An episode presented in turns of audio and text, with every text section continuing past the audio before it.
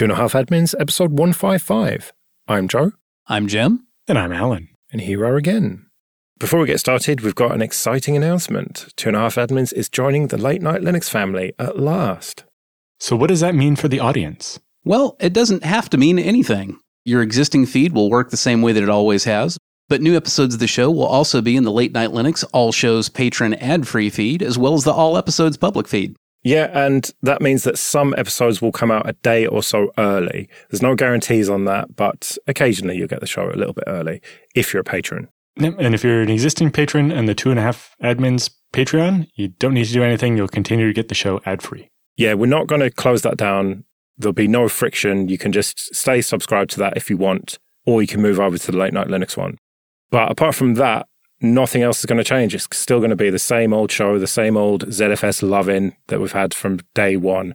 And for those of you who have always felt like this show was a part of the Late Night Linux family, you weren't entirely wrong, and now you're entirely right. The 90s internet, when 20 hours online triggered an email from my ISP's president. This is an article by Benj Edwards for Ars Technica, and I would imagine this was quite the nostalgia fest for the pair of you. I think that most of us who are of a certain age, as I am, have either heard that story from multiple sources or lived it potentially more than once. I remember getting warnings from my own dial up ISPs for being active, you know, like 24 hours a day. And they're like, you know, look, you know, you can't just stay connected all day long. And I'm like, look at the logs, man. I was moving data back and forth the whole time. I was connected. I was using it like this is my life. Give me a break. Yeah. Even before I had the internet, which I got September 14th of 1998, I still remember. Youngin. But before that, I was on some BBSs.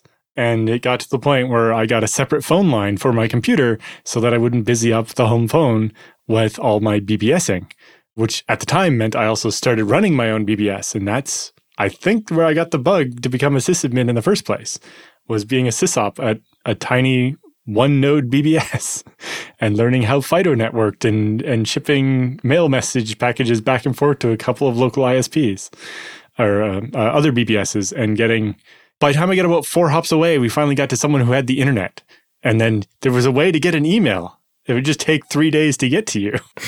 but it meant when I finally got the internet, I had this option to just stay connected all the time to the point where I got a program, Rascal, I think it was called, and it would just automatically redial anytime I disconnected.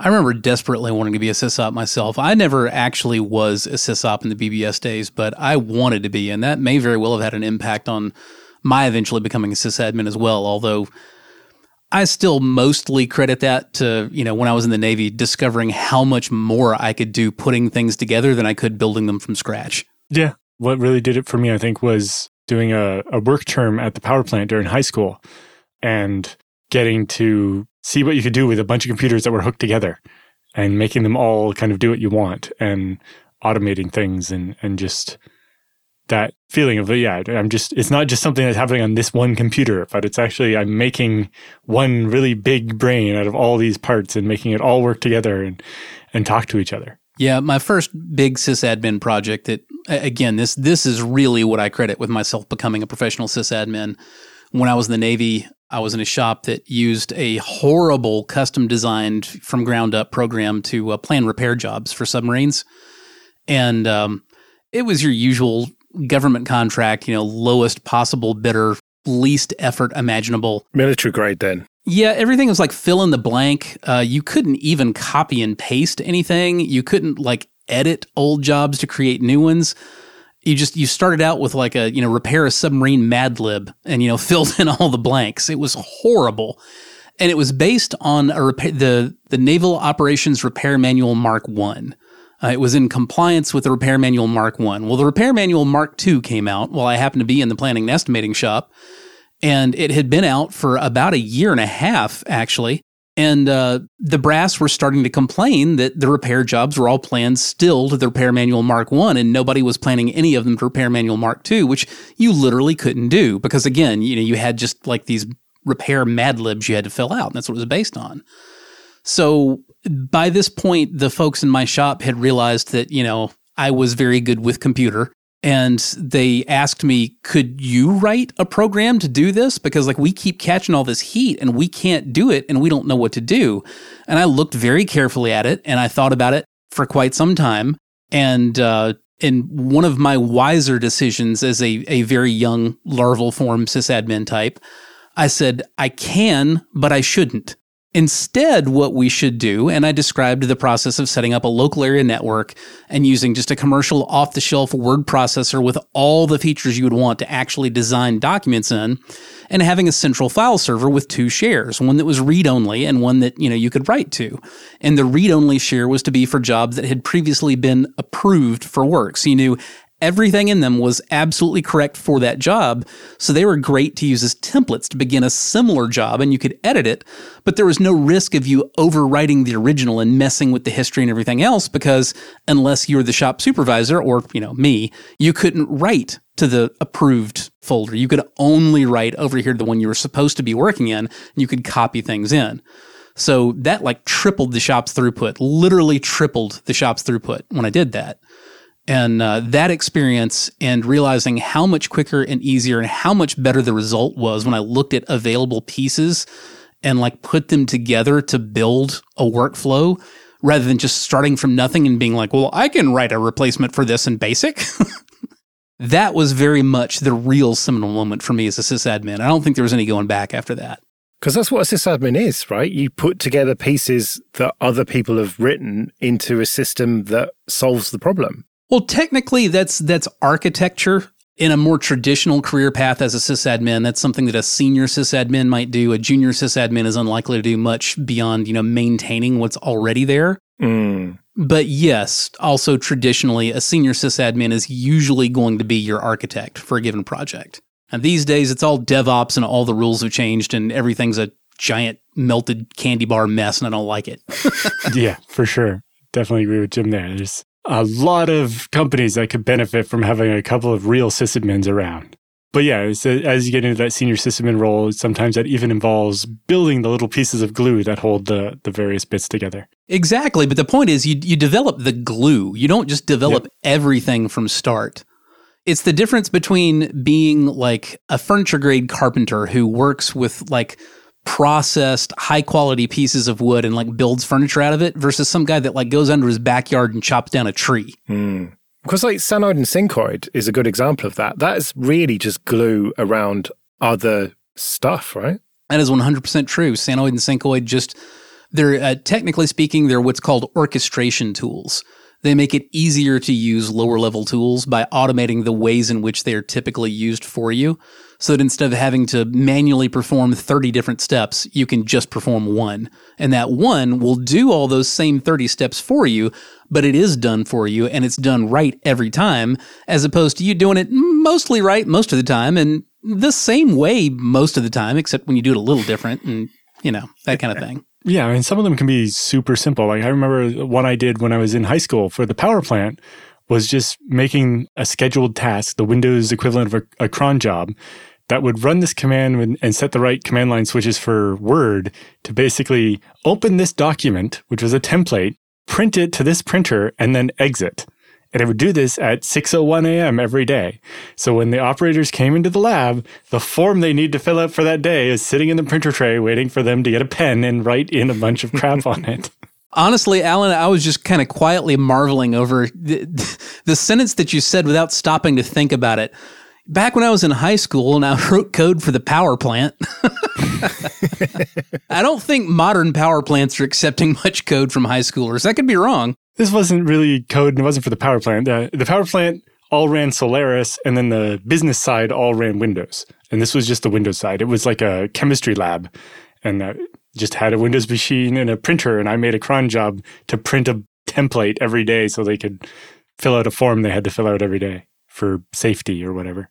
See, this is the awkward moment where, as the oldest fart in a distinctly stinky room, I realized that Solaris means to you roughly what CP/M meant to me.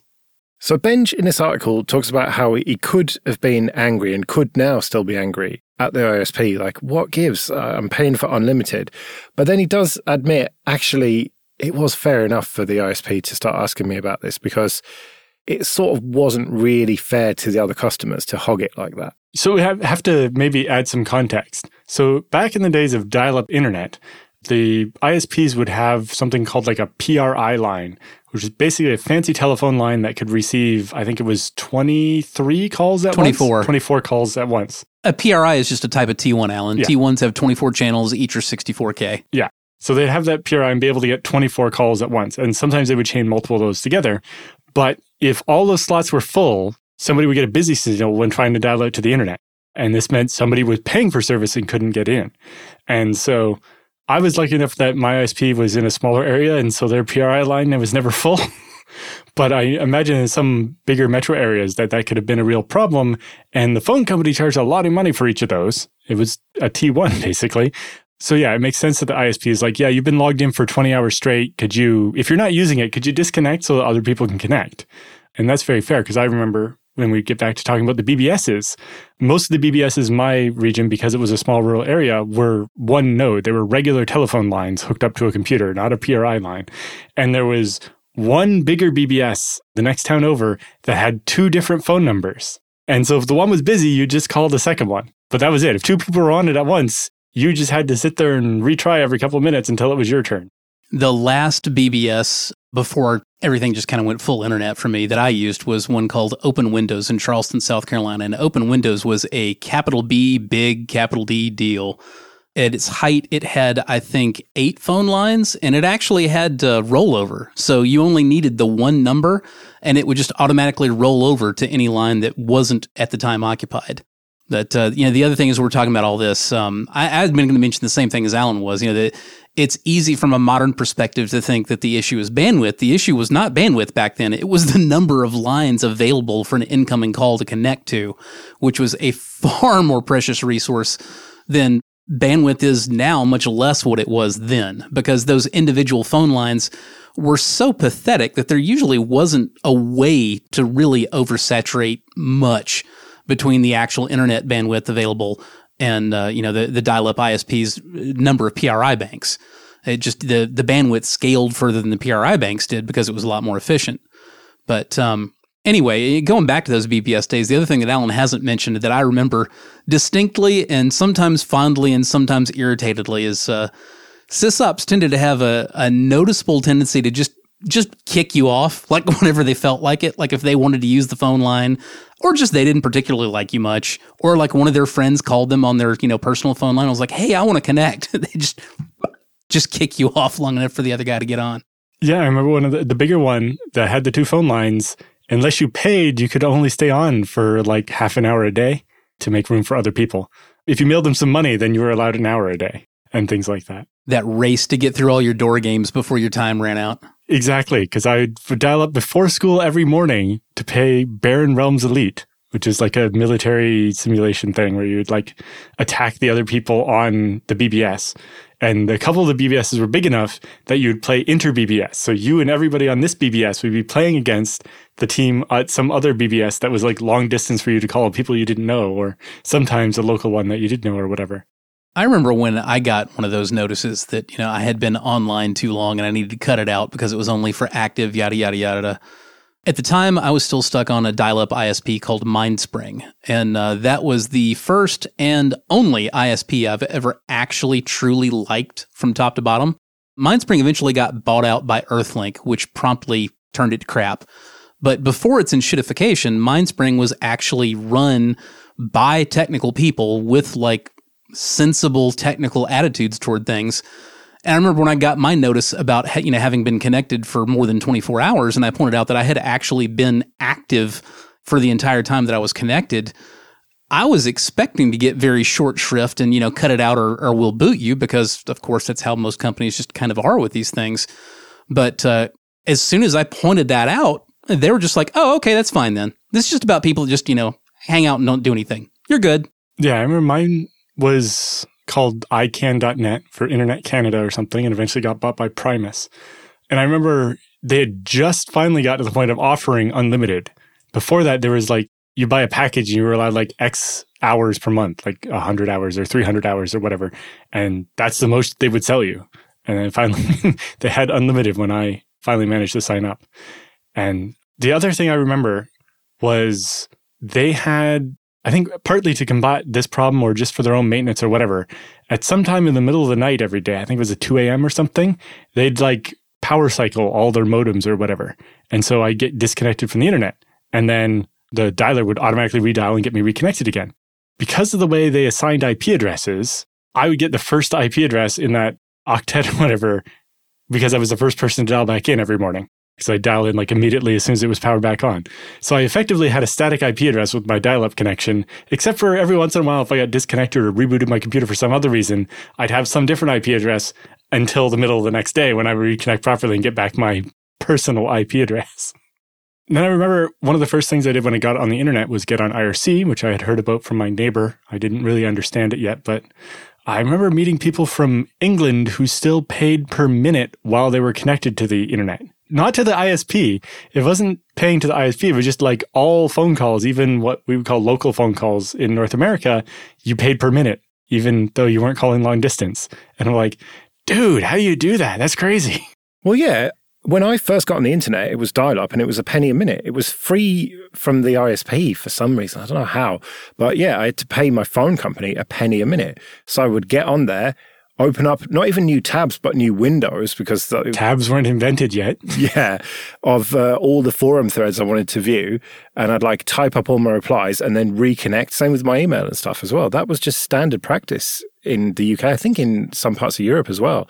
Like this idea of free local calls has just not been a thing here until cell phones basically I never used by the minute internet unless you count like way back in the day when it wasn't even technically internet, like, you know, the source at my dad's radio stations in the late 70s and early 80s. But I still remember in the early 80s, I was in seventh grade, I think, in Birmingham, Alabama. And I didn't realize it because by this point, you know, even in Alabama in the United States, phone lines had all been, you know, unlimited local calling for probably a decade easily. But unbeknownst to me, my cheapskate stepdad had been desperately clinging to this grandfathered in plan he was on that did have a limited number of minutes per month for local calls. And I didn't know that. And a young lady and I became very enamored of one another. And as seventh graders are wont to do, we started spending like four or five hours a night on the phone with each other. Yep. And uh, the phone bill came in that month, and my stepdad went through the roof. He was absolutely livid, like he wanted to kick my butt. And I just, I couldn't even get into it. Like in theory, I should have been getting mad right back at him, but I was just like laughing because it's just I couldn't believe that he had hung on to this ancient, stupid plan to save like, I mean, he was not saving much money. He was saving like, I'm, I'm not even kidding, like $3 a month by hanging on to this plan that only gave him like 100 minutes a month of local calls versus the unlimited. So, you know, he's incandescently angry that I cost him like 60 or $70. I'm just like, that's what you get, man. a friend of mine was trying to dial into my BBS from the next town over and I was explaining how to do the like the AT commands to dial in with his terminal emulator or whatever. And it turned out his parents had decided they weren't going to let the phone company come into their house to replace some equipment. So they were still doing pulse dialing. They didn't have touch tone dialing. So he needed a different command to his modem to make the modem do the dit dit dit dit instead of the tones yeah. in order to call my phone number. I remember a few times, again, Alabama, late 70s and early 80s, and a very cheapskate stepfather. I remember at one point I was in a home that only had pulse dialing enabled because it was an extra like $2 a month for the phone company to enable touch tone dialing. And all I had available was a touch tone phone. So I remember literally like tapping the little hook on the phone, you know, the, the disconnect button, because that would produce the same clicks on the line. You could actually dial that way.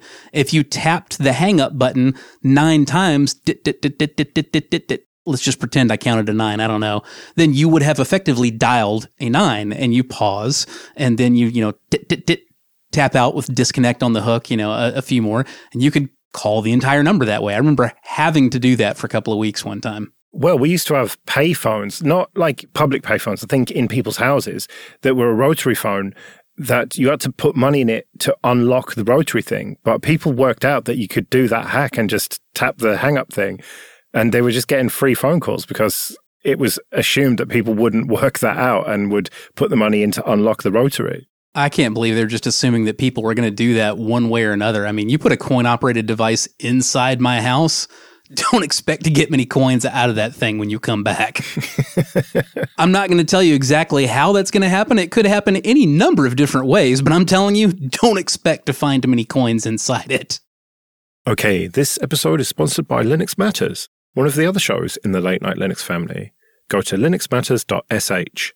Hosted by Popey, Mark, and Wimpy, Every two weeks, these three experienced open source professionals discuss the impact Linux has in their daily lives. Expect upbeat, family friendly banter, conversation, and discussion for Linux enthusiasts and casual observers of all ages. Check out their most recent episode where they talk about the various ways they manage their backups using rsnapshot, Borg, and rclone, not a ZFS snapshot between them. So go to linuxmatters.sh for a show that covers terminal productivity, desktop experience, development, gaming, hosting, hardware, community, cloud native, and all the Linux matters that matter. That's linuxmatters.sh. Let's do some free consulting then. But first, just a quick thank you to everyone who supports us with PayPal and Patreon. We really do appreciate that. If you want to send in your questions for Jim and Allan or your feedback, you can email show at 2.5admins.com. Brendan writes, which way would you recommend running an application like Nextcloud or other applications to take advantage of ZFS snapshots to recover old versions of files? Option A application and data in the same VM, roll back the whole thing to a ZFS snapshot. Option B application on the VM and pass data from elsewhere, roll back the data if needed, and then tell the application to update its database. Or option C if my concern is getting an old version of a file, should I be going back to the snapshot and copying the file forward and only using rollbacks for complete data loss scenarios? Option A application and data in the same VM, with the caveat that you don't actually want the application and data in the same data set. So, ideally, you want the VM to have multiple virtual drives. You want each virtual drive to be housed on a different data set so that it's possible to roll back the data for your Nextcloud VM independently from its own databases. And uh, yeah, move back into his option C. It is frequently the easiest way to get like a single file is not going to be to roll back your whole VM. It's just going to be to temporarily mount the the data drive and go into it and just cherry pick that one file out. And uh, if you cloned it, you can drop your clone. Or if you just used the snapshot hidden directory, then you don't need to do anything else. Just cherry pick out your file and done. Yeah, I, I lean a little bit more towards option B slash C here of having Nextcloud actually writing directly to ZFS so that your snapshots have the actual files, not the whole VM. But part of it depends on what you described in option B. We're trying to get the Nextcloud in this case to update its database. If those things need to be in lockstep, the files in the database, then option A, like Jim was saying, is your best bet because that makes sure the two stay in lockstep. Although, like Jim said, if you do two virtual hard drives into the VM, that at least gives you the option to control how much you want to roll back. But doing something more like option C, where you're using actual ZFS to store the files, whether that's inside the VM or uh, I described here, basically NFS mounting it from the host or whatever, will give you the option to restore individual files and so on. But it depends how the application will handle that happening under the hood. If you're doing it behind Nextcloud's back, is it going to freak out? And if it is, then you're much better off going the way Jim said. But if you like the control, the, the, my Plex is set up similar to option C, although it has read only access to all the files, so it's maybe a bit different. And before we close out on this, I would like to reiterate that whatever quote option unquote you pick, the thing in C about only using a rollback for catastrophic scenarios is absolutely a good idea when we're talking about a virtual machine. If you just need a file, then just go in and cherry pick out that one file. Rollbacks are pretty destructive. And uh, that can have consequences that you weren't intending if you're not very careful about it. So it's always safer to just cherry pick out the data that you're looking for. If you don't know how to do that, and you're only looking for a file or so, it might even make sense just to clone your VM, spin up the clone, get your file back out of that through the standard interface, and then destroy that clone. Because when you roll back the VM, you can't undo a rollback. It's permanent. Yeah. So, like Jim's saying, what you do there is clone the snapshot to get a copy of the VM at the point of the snapshot, and then extract the files you want and bring them on to the, the main thing but basically never go to the rollback right away. Clone it and work on the old version and make sure everything you want is happy. And then in the future, you can do what's called a promote to swap the clone and the the origin, the order of them around so that you can get rid of the old version. Because you might find that, yes, I want to go back to this snapshot, but there was one file I saved after this snapshot, but before things went to shit and it's not deleted, and I would like to copy it off the newer image onto the snapshot to not lose the big thing of work I did that day or whatever. So whether it's, you know, this scenario where you're dealing with Nextcloud or whatever, or just because Jim was talking about it on social media earlier, if it's ransomware or something, don't jump to a rollback, clone a good snapshot and make that your production now. And this way you still have the option to go back and pull out some files that maybe didn't get hit with the encryption yet or whatever that are newer and stitch that back together to again get your RPO better rather than doing a rollback and all the new data is gone no matter what. Personally, I like cloning. It's less efficient technically, but it's not enough to matter. And it's just, it's very clean from a human like mentality perspective workflow. You need something from a snapshot. You ZFS clone that snapshot. Uh, maybe you clone it in the same place. Like I have a habit when I need to cherry pick things out of like a Windows virtual machine. I will go back to the snapshot that I need. I will ZFS clone dataset at snapshot to data slash temp, TMP, like every single time. That's where I clone it. Then I can, uh, you know, loop back mount my QCOW2 file from there and do whatever I need to in there. Then when I'm done, I destroy my QEMU NBD device.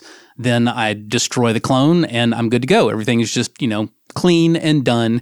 And if I want to use some kind of a tool that actually does make changes like writes, I can do that and my tool won't error out because it finds itself in a read only directory that it wasn't prepared for. I can do whatever I want to do in that directory while I'm doing my recovery. Any kind of sandboxing is fine. It won't hurt anything. And like I said, then when I'm done, just ZFS destroy the clone. I'm good to go. I'm ready to clone the next one the next time I need to do something. I take that a step further even. If I need to upgrade Nextcloud to the next version, I will clone it and do the upgrade in the clone and make sure it works before I do it on my production instance. Usually, I don't do that when it's a case of an upgrade that might go desperately badly. I usually just take a clean snapshot immediately prior and then I just go ahead and do it in place, like right there. And if everything goes, you know, horribly south, then I roll back to my good snapshot so I can start over again. For smaller stuff, that makes sense. I'm thinking more in the case where this is under production, so we, we can't have it offline for a long time while we do this. Yeah. And the upgrade is something more involved. And maybe Nextcloud's not a good example there. But if it's something much more involved, where it's like, we're going to want to spend hours on this upgrade and then test it for a week and then all right, we've built a procedure. Now throw it away, clone it again, execute just that procedure. Did it go perfectly? No? Tweak it, throw it away, do it again until it's perfect. And then we do it to production during a maintenance window. That is a perfectly valid workflow. Right, well, we better get out of here then. Remember, show at 2.5admins.com if you want to send in your questions or your feedback. You can find me at joeress.com slash mastodon. You can find me at jrs-s.net slash social. And I'm at Allan Jude. We'll see you next week.